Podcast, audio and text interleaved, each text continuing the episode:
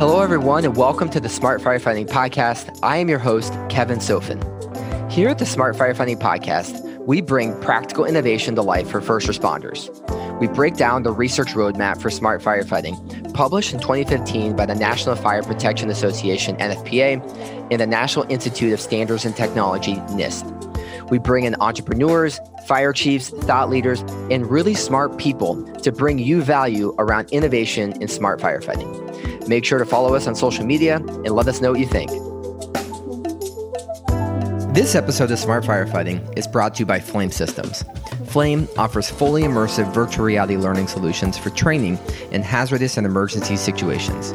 This allows first responders to learn how to fight fires in safe, realistic, dynamic virtual environments. To learn more, check out flamesystems.com.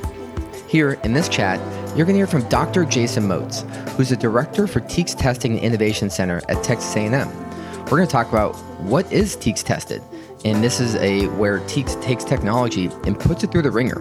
We're going to learn about why it's important to actually put technology through operational testing to help ensure technology is actually being developed for the right reasons.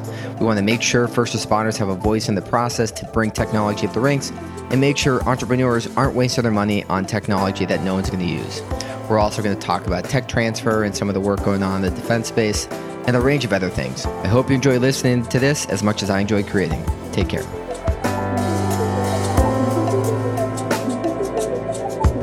Jason, it's a uh, date today. It is Tuesday, July 19th, 2022. How are you doing today? Doing great, Kevin. Thanks for uh, setting all this up and having me on today. Of course. So, for those of us that don't have the pleasure of having multiple conversations and knowing who Dr. Jason Moats is, give me a 40,000 foot view of who is Dr. Jason Moats? Sure. So uh, I've been a first responder or involved in emergency services for a good portion of the last 40 years. I started out as a kid in Southern Indiana working with local fire departments. Most of the time, ironically, I was doing training. I was, uh, my folks trained EMTs and volunteer firefighters across the southern half of Indiana. And I'd go along and be the demonstration mannequin it would not be uncommon for me to pick up a K12 saw and show how to start it. And then in the next uh, few minutes or so, end up being the person with 50 pounds of hog intestines on them, trying to show what an evisceration looks like. So I've spent a lot of time doing that and, and been fortunate that uh, to grow up in that community. So uh, became an EMT in Indiana and then later went into the U.S. Navy as a hospital corpsman where I continued to uh, do emergency response type things. I worked for the ambulance service at Naval Hospital Pensacola, and I was also on a volunteer fire department right next to Pensacola, and just did a lot of stuff. Uh, taught uh, EMTs, taught firefighters. Went out to a ship, the USS Vincennes, as the uh, leading petty officer for the medical department. Spent about a year and a half out there and uh, chased some bad guys and and uh, did some stuff like you know some Navy things, and then uh, after that came back and interestingly enough uh, went to seminary. So spent three years in seminary, and then I went to work for the Kentucky Division of Emergency Management. So you know for us one of the pivotal questions uh, for folks is where were you on 9-11 and uh, i was in the state eoc in kentucky helping uh, get blood trans or blood packages to uh, to New York and helping get uh, submarine commanders to New York and take care of things in Kentucky. And then uh, in 2002, uh, some folks had come up and were teaching courses. They came up from Texas A&M and handed in my resume, and I came down for an interview. And I've been at, at the Texas A&M Engineering Extension Service ever since. Since since February of 2002.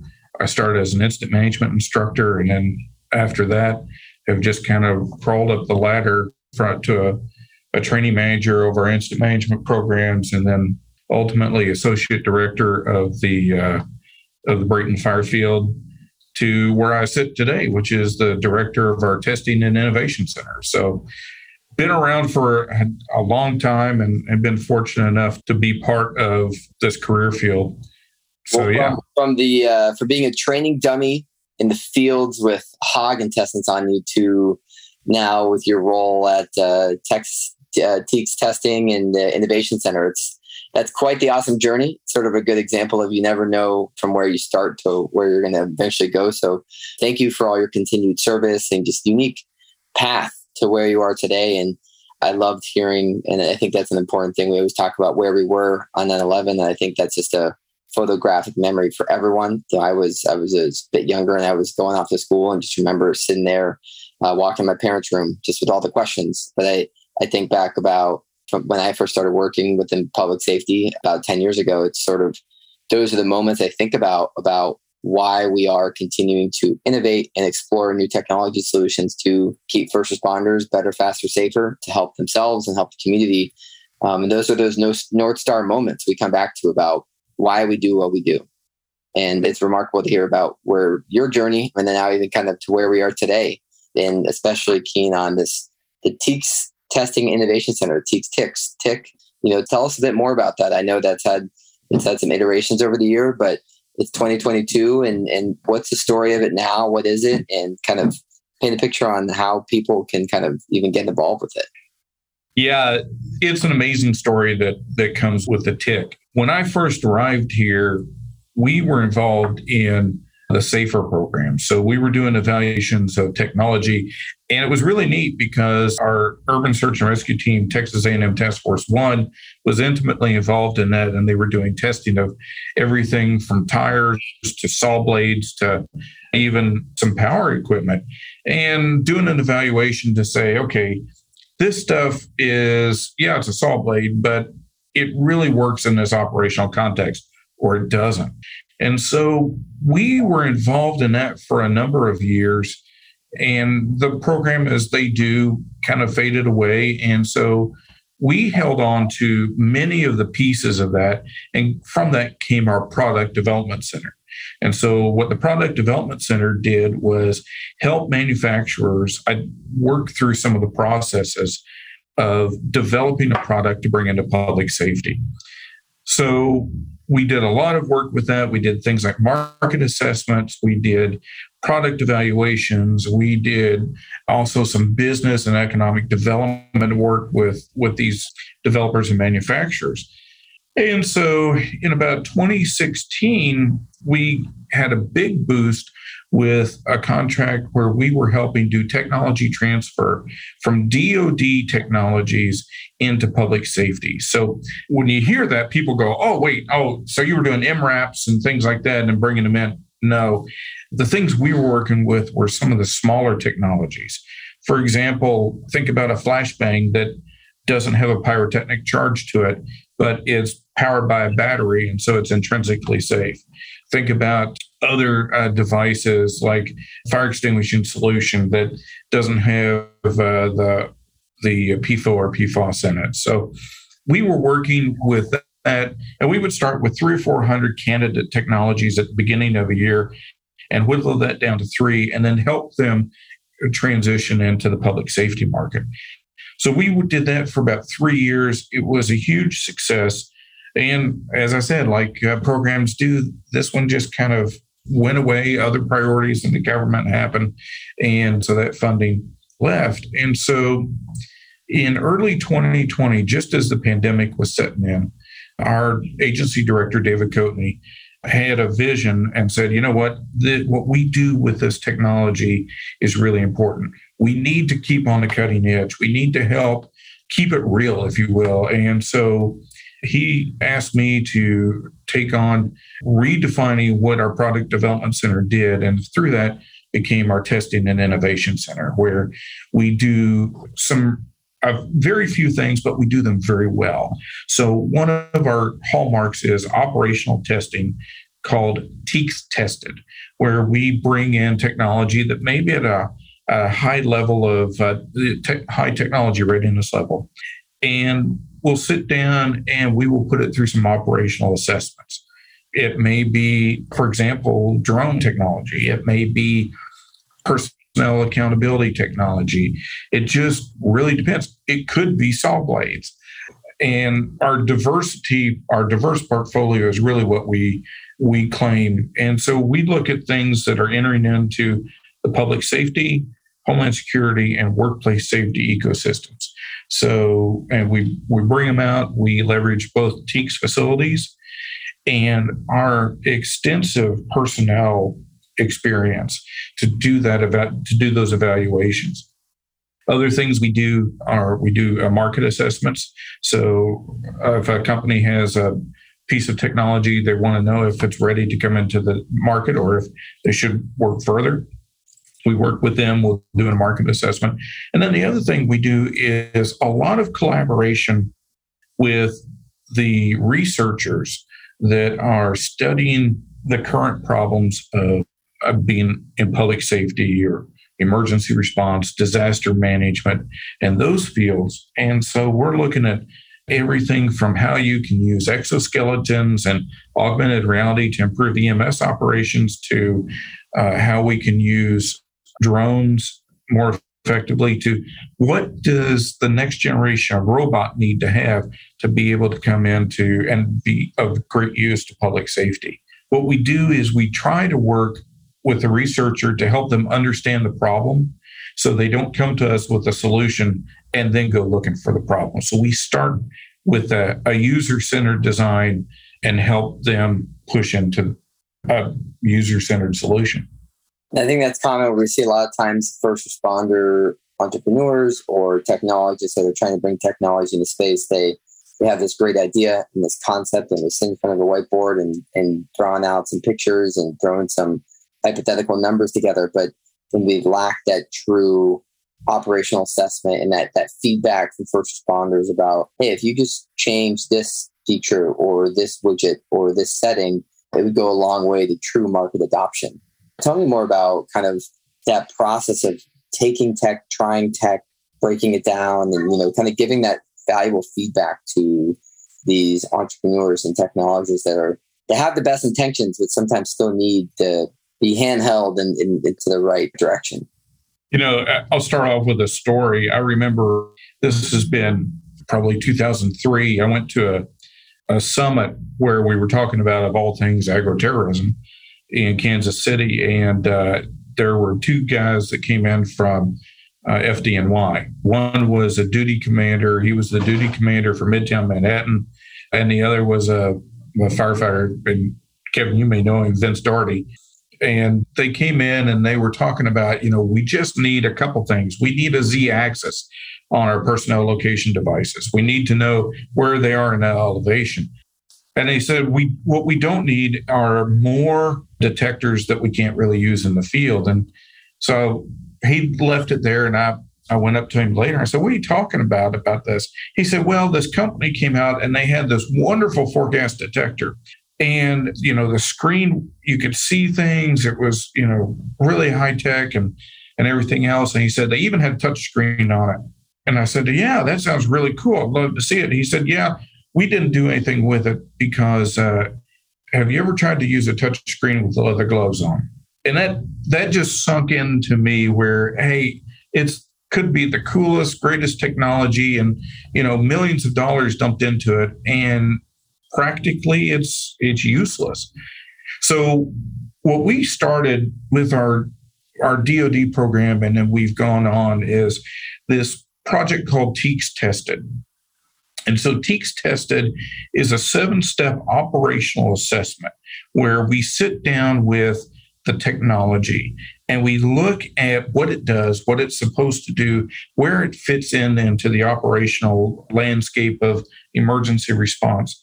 And that from that, we build forward a protocol that encompasses the existing standards. And, and quite often we find that we're outrunning much of this technology outruns the standards.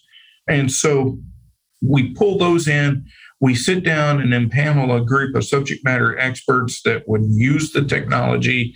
They may be familiar with it, they may not, or similar technology. And we ask them, how would you use this? And, and from that, we start building a scenario or multiple scenarios that we can actually put this technology through its paces.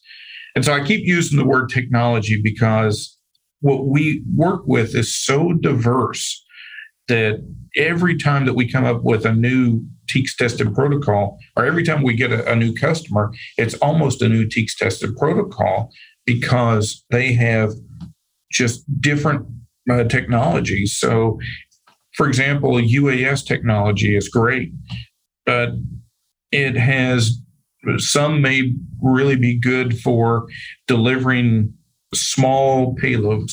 Others may be great for mapping and doing ISR work. Others may be great for delivering a whole person.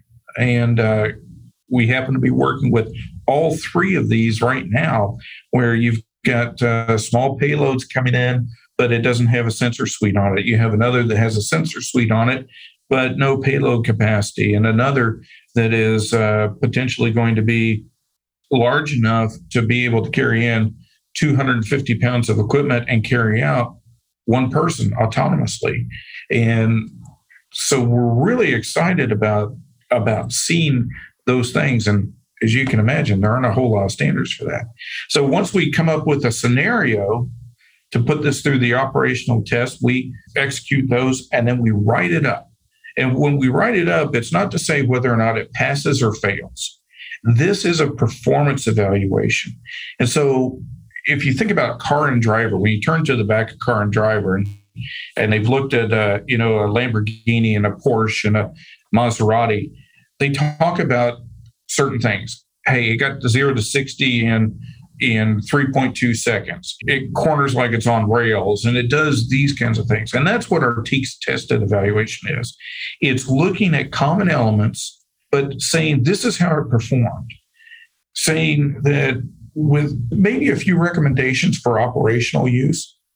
But at the end of the day, it's not an endorsement. It's simply something that gives that purchasing officer, that chief, that battalion chief, that captain, the ability to look at that technology as it's been in the hands of a peer and say, you know what, I think this will work for our department, or maybe this isn't not something we can invest in because it doesn't do what we need it to do. And so our whole purpose at the at the TEEX Testing and Innovation Center is really not to make you know not to get royalties and things like that off of this technology. Our purpose is to help that chief that's sitting there trying to figure out do I need to invest in this two hundred fifty thousand dollar robot or do I need to invest in four more firefighters? Or do I need to, you know, what do I need to do? And so we take a lot of pride in being able to to work. Jason, on that, I think it's it's important. It's, it's, it's a challenge because technology is starting to evolve so fast, and you have standards where there are a lot of different standard bodies, organizations. Some that I think in America a lot of people know of of OSHA, know of, uh, of NFPA, know of UL, and I think that sometimes people are maybe struggle to know, well, what standards should we be adhering to from the manufacturer side to the first responder side? Um, obviously, NFPA in, in UL in different ways are, are very big and, and OSHA. Um, but I think just that balance of w- knowing what are the standards, how the standards change, how did technology go into this? Is this, am I technically compliant? is this actually a very good thing, but just is non-compliant and the standards need to catch up? And I'm just an early, an early bird here. There's just there's a lot of different factors at play, and I, I expand on that more about just kind of this balance between evolving standards and evolving tech, and and how we are, and kind of TEEX's role with kind of helping to provide comfort and, and confidence that you know technology can be implemented and integrated in an effective and safe and productive manner you've touched on a really, really important piece of what we do and, and what we try to do. So we we spend a lot of time doing the research in the background of, you know, what technology or what what standards apply. You know, uh, how does this fit in with OSHA? How does this fit in with EPA? You know, and those various things, as well as more voluntary standards like NFPA and things like that, where it may not be the standard that you have to follow, but it's the best practice. And so we assemble that as we start with that technology and look, you know, what applies. We also spend a, a significant amount of time talking to the standard makers. So we reach out to NFPA and say, okay, hey, we're looking at a piece of fire apparatus. How does the new 1901 standard going to impact that, or 1900 series going to impact that? Or we're looking at drones. We're looking at you know data analysis tools. So how will 1022 impact? So all of those things go into pulling that in. We do an analysis. We sit down with some really hard science researchers and, and scientists and pull them into the mix to help us. One of the things, Kevin, that we don't try to be is we don't try to be an underwriter's laboratory or you know an ISO certified uh, lab. Those places exist, and I think we all can think of, of stories that where something has come out as UL certified, but it doesn't work for beans in the field. And so, what we really try to do is make sure that this is uh, that the technology that comes out is operationally sound for the practice that we do in public safety. So uh, the standards are really important, and I don't want to downplay those at all. But it's more important that when that technology gets on the back of that fire truck and that rookie goes to pull it off, that it works like it's supposed to. And more importantly, what we are also working on is helping come up with best practices for that technology. So if you go out and you buy a firefighting robot, there are some things that you got to think about how you're going to use it. It doesn't work in all situations. I mean, these this technology is great, and we spend gobs and gobs of money on getting that cool thing. But if you're getting technology simply for technology's sake, you're not helping yourself, you're not helping your department, and certainly not the, our customers that we're out there to to help. You know, as Chief Brunacini is famous for yeah, saying. Just, just because it's a cool shiny object doesn't mean you should buy it. Granted, there are sometimes I people ask me, like, "Oh, what do you do?" And I say, "Hey, I sometimes I I work with toys with life saving capabilities." But they are that that's sort of a joke in the sense that they are. You know, when you see drones, people think, "Oh, cool, consumer grade," and of course, there's a big movement of how we transfer technology from the consumer level, transfer technology from the military level, bring it into public safety. Um, but it's still all this effort, all this technology needs to come and lead towards making public safety better than it was before. Tech isn't supposed to make your life harder. It's not supposed to just be something that you show off in a parade. It's really meant to be something that it moves the needle in a positive way. So, I mean, expand more on that too about like how to overcome the bias against something new while also making sure that we need to consider new stuff as we enter kind of this evolving landscape. You know, I work with uh, Dr. Ranjana Mehta here at Texas A&M, who is working with this uh, unique set of uh, of tools that we have called human augmentation technologies because we all know we have a finite level of capability that we can do. You know, while I would love to say I can climb six flights of stairs carrying a Milwaukee pack and not be breathing hard by the time I do and and I can do that all day long. The reality is I can't. Probably because in all seriousness, I haven't seen a flight of stairs in maybe a decade or so, but that's beside the point. But the real thing that is that goes along with this is we have people that have to do that all the time. And if there were ways that we could help them, then we should. So we, we look at this technology, and there are three really important questions about technology that we try to answer through the TEEX tested and through other evaluations that we do. One, will this technology help you do your job better? Two, is can you see yourself using this technology?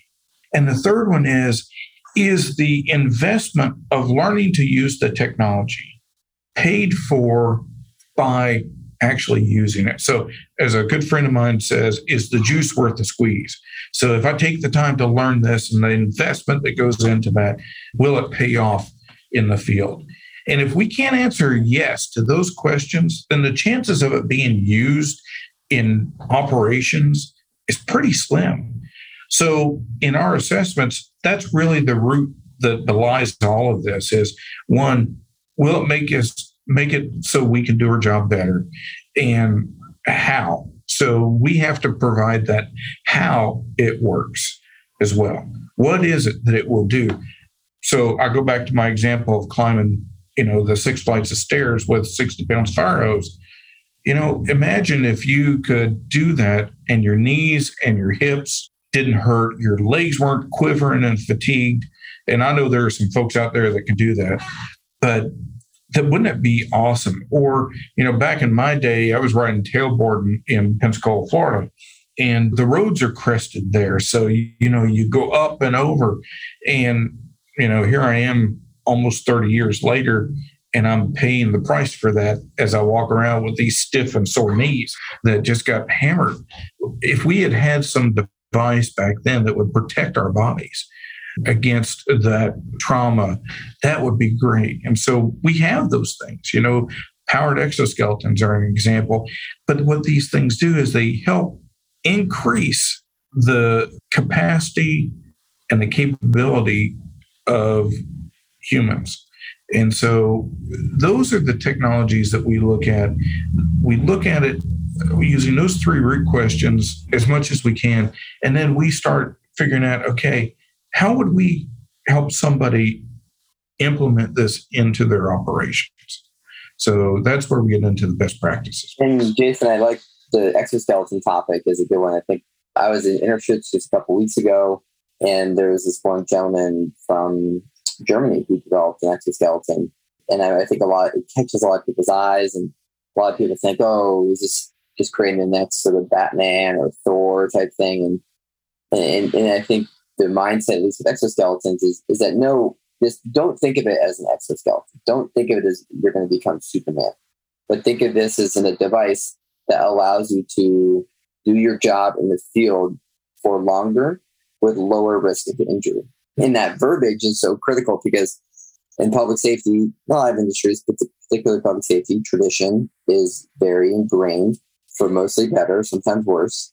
Um, but I think when thinking of that the verbiage about how we approach new technology that's so important to show that we're not trying to disrupt the tradition of the brother and the sisterhood and, and how why we need public safety members to do a job but what are your thoughts on just the verbiage and the vernacular and how we and your message to entrepreneurs about how they can they may have the best thing in the world and it might be literally just a, a phrase or a couple words away from really cracking that big conversation what would you say about that?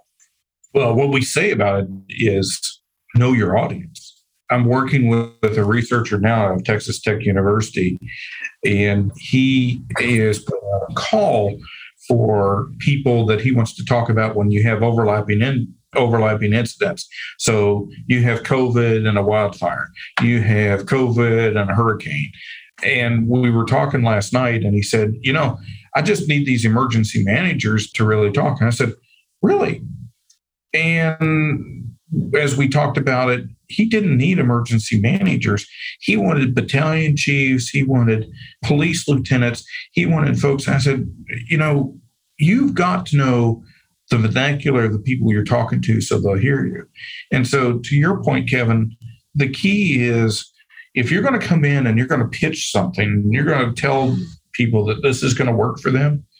It is true in in our domains of public safety, fire, police, EMS, communications that if you walk in and you're not talking about battalion chiefs and you're not talking about you know the engine or an engine company and things like that and you're not talking in our language you lose credibility and you get about three shots with that, and then you soon get tuned out. And so when I sit down with with somebody that's coming in and they're getting ready to go up in front of uh, you know the Harris County Fire Marshal or you know the Dallas Fire Chief, that's the first thing I tell them is one, know who you're talking to and be able to speak in that language. They're not expecting you to be an expert by any means, but if you walk in and say, "Hey, how you doing there?" you know, Lieutenant so and so, and they've got stars on their shoulder, mm, that that could be a challenge. So I know that audience first of all, and then more importantly than that, know their problem. That's probably the biggest challenge I see when I talk to developers are they come in and I think I mentioned it before, they've got a great solution. And then they try to identify the problem that their solution fits. And it works about 70% of the time that you can get lucky enough to line those things up and, and your solution will work. But there's something to be said for starting with the problem and building the solution around that problem because there are some nuances. It's always fun to sit down and explain to uh, folks the difference between in just in firefighting, the difference between ARF and wildland and industrial and municipal and rural municipal and things like that. So we take a, a, lot of time to talk to them about that because they come in and say, well, we have a firefighting tool. Absolutely, you do. Now, which sector of firefighting are you interested in?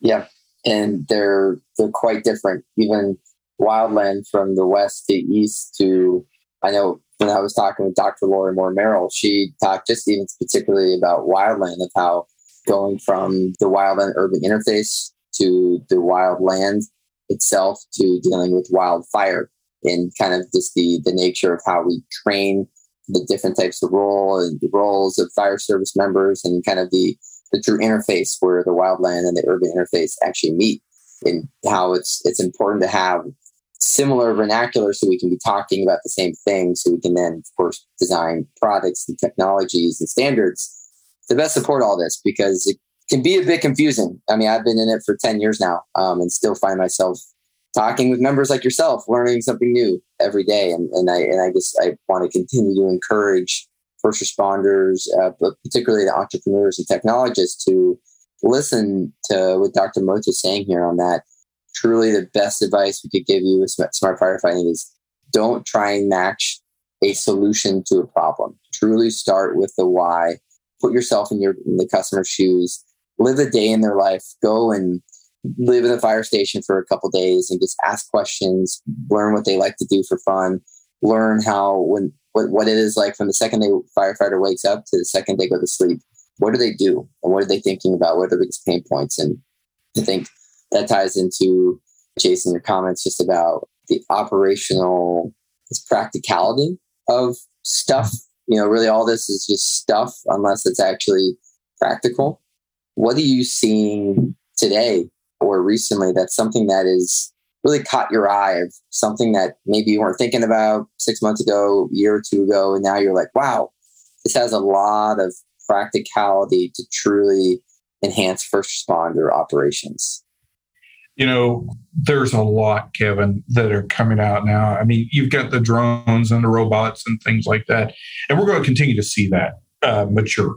The I think uh, the UAS systems have really uh, started to grab a, a pretty good foothold in public safety, not only in law enforcement, but in firefighting and, and other operations one of the things that I'm seeing a tremendous amount of attention coming to are geolocation and personnel accountability software, where we're able to track people using transponders of some sort, you know, either integrated in with PASS devices or with their cell phone or, you know, other things. So we can track where they are.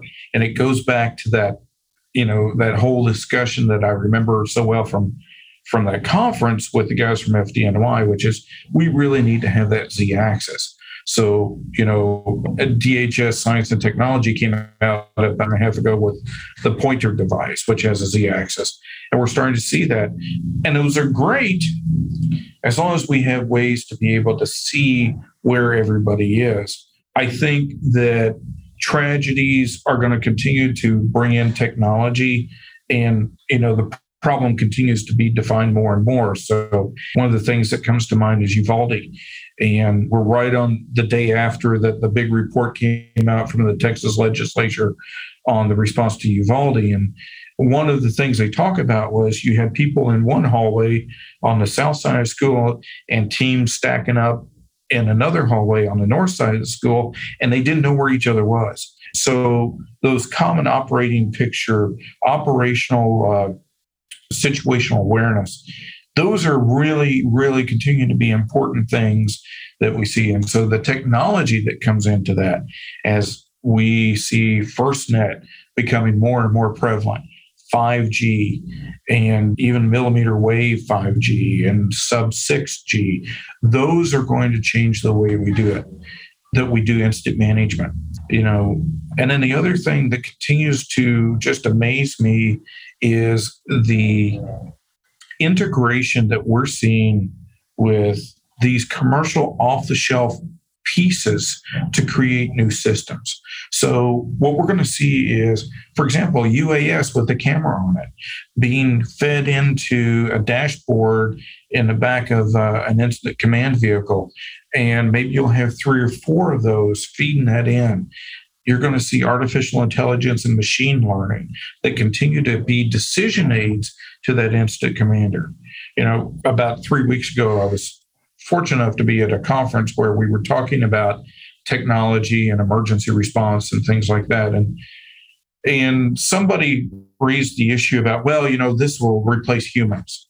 And one of the speakers, uh, Dr. Jeff Allen from University of North Texas, said, guys, wait a minute. He said, you know, the there's a lot of things that humans we can automate okay a lot of things but one thing we can't automate is wisdom and wisdom is uniquely a human trait, a human characteristic, and we'll never be able to automate that. And so I think that that's a really important piece as we think through this. We'll always need to have a human in the loop for managing these large incidents, managing the small incidents, because of uh, you can only teach a computer so many rules and it can only make so many connections. So we're continuing to watch and see these things. Medical IoT is a big deal. And then integration with the ecosystem around you as we see more and more smart cities. Those that smart city, those smart city IoT devices are great aids for public safety and help build more of that common operating picture as you're driving into an incident. We have devices that, you know, they look like a street lamp and yet they might have microphones on them. And so you can use them to triangulate and figure out what directionality the gunfire is coming from, all the way to what caliber of weapon has been fired and where it was in relationship to that microphone. We are using things like LIDAR to detect you know threats but also detect oncoming cars and you know so there's just a lot of things that are coming down the road that that we see right now and so much potential for things that we haven't even thought of yet. Yeah. I mean our this conversation could go on for hours in terms of just trying to break down and, and, paint a picture on on some of the different challenges and opportunities that exist but I, I really liked your point on the importance of the human, the human brain. I mean, there's something uh, we are perfectly imperfect species, and there's something that uh, will forever make us different than an algorithm, and that's something that is important as we're continuing to explore public safety and in just the best way that we can find this balance of technology and humans. Granted, there are times every day when I I feel like we're just moving closer and closer to the Matrix and Ready Player One, and it sometimes terrifies me. But maybe I'm a piece of that puzzle. I don't know, but nonetheless, I want to do it responsibly, ethically, and authentically to make sure that uh, it's done equitable and, and just as the, the, right way as possible.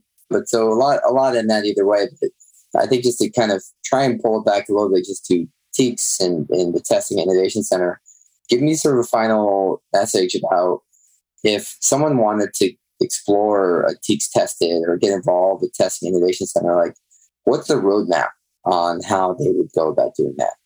So it's really easy. Start at our website, teexinnovation.com. T E E X innovation.com. And you can pull that up. You can see a little bit of what we do. And you can always email me. We we're glad to respond to inquiries. We're always looking for people that are available to to help do the testing. Uh, sometimes we can uh, bring you in part and parcel. Uh, other times we'll you know do virtual uh, group sessions and work through some of that. But it really starts with, and if you've got an idea, if you want to talk about a technology idea that you're having, emailing me is probably the best way. And then we can sit down with our staff and just have a discussion, just like we're doing right now, getting up on Zoom and talking about it. And then you can always come here to good old College Station, Texas, and we'll uh, cook up some barbecue and take you out to the fire field where it's, uh, by the way, I just want to mention it's 103 degrees right here. And we have uh, fire school training going on with about uh, 800 people cooking and, and baking out in, in the great Texas sun. I think I'll come down in January. How's that sound? I actually am going to come down in January for the, uh, the leadership conference. Yeah, yeah. Definitely yeah. a conversation, but uh, that's all so wonderful, Jason. I got, uh, we'll put the your email and the website and LinkedIn all on the profile. And everyone listening, I just I recommend you take advantage of this. I mean, Jason's someone that I've, I've, had the opportunity to know for kind of probably going like five years now, and um, just have always been able to pick up the phone and talk to him about anything. And TEEX is one important piece of the puzzle that I, that I encourage you all to to really explore. And so take advantage of this. And Jason, uh, kind of final thoughts here. What's what would be a final thought, question, quote that you would like to leave everyone here with today? If you're looking at making technology, you're not alone. Okay. If, if you're interested in building technology into the public safety realm and, and you've got a great idea, you're not alone. Reach out and we can talk. If you're interested in a piece of technology and you don't know where to go to evaluate it, to look at it, to, to see if the investment's worth it, you're not alone either. Give us a call here, talk to us, reach out through Smart Firefighting. We're happy to uh, have a conversation. If we can't help you. We know lots of people that may be able to. And so the other thing is, I will say, nothing's too crazy. We have seen some really interesting things that on the surface we went, there is no way that'll work. And we've been able to see it pass on into the operational environment. So it's just an idea, and ideas go long ways. Nothing is too crazy. I couldn't agree more. And, and even if it is crazy, there might be a piece of the crazy that could be applied and somehow turned into a piece of the puzzle that is going to help other people out. So thank you, Jason, for, for all your time, your service, your wisdom over the years. And um, I'm really excited to see what's next for everything with you and TEEX Testing Innovation Center. Well, Kevin, thanks for having us on, and uh, we'll talk soon, I hope. Yep. Until next time. Thank you so much for listening to the Smart Firefighting Podcast today. If you enjoyed what you heard and got any value, please drop us a rating, leave us a comment, or reach out to us on social media. Have a great day, and together we can advance the future of smart firefighting.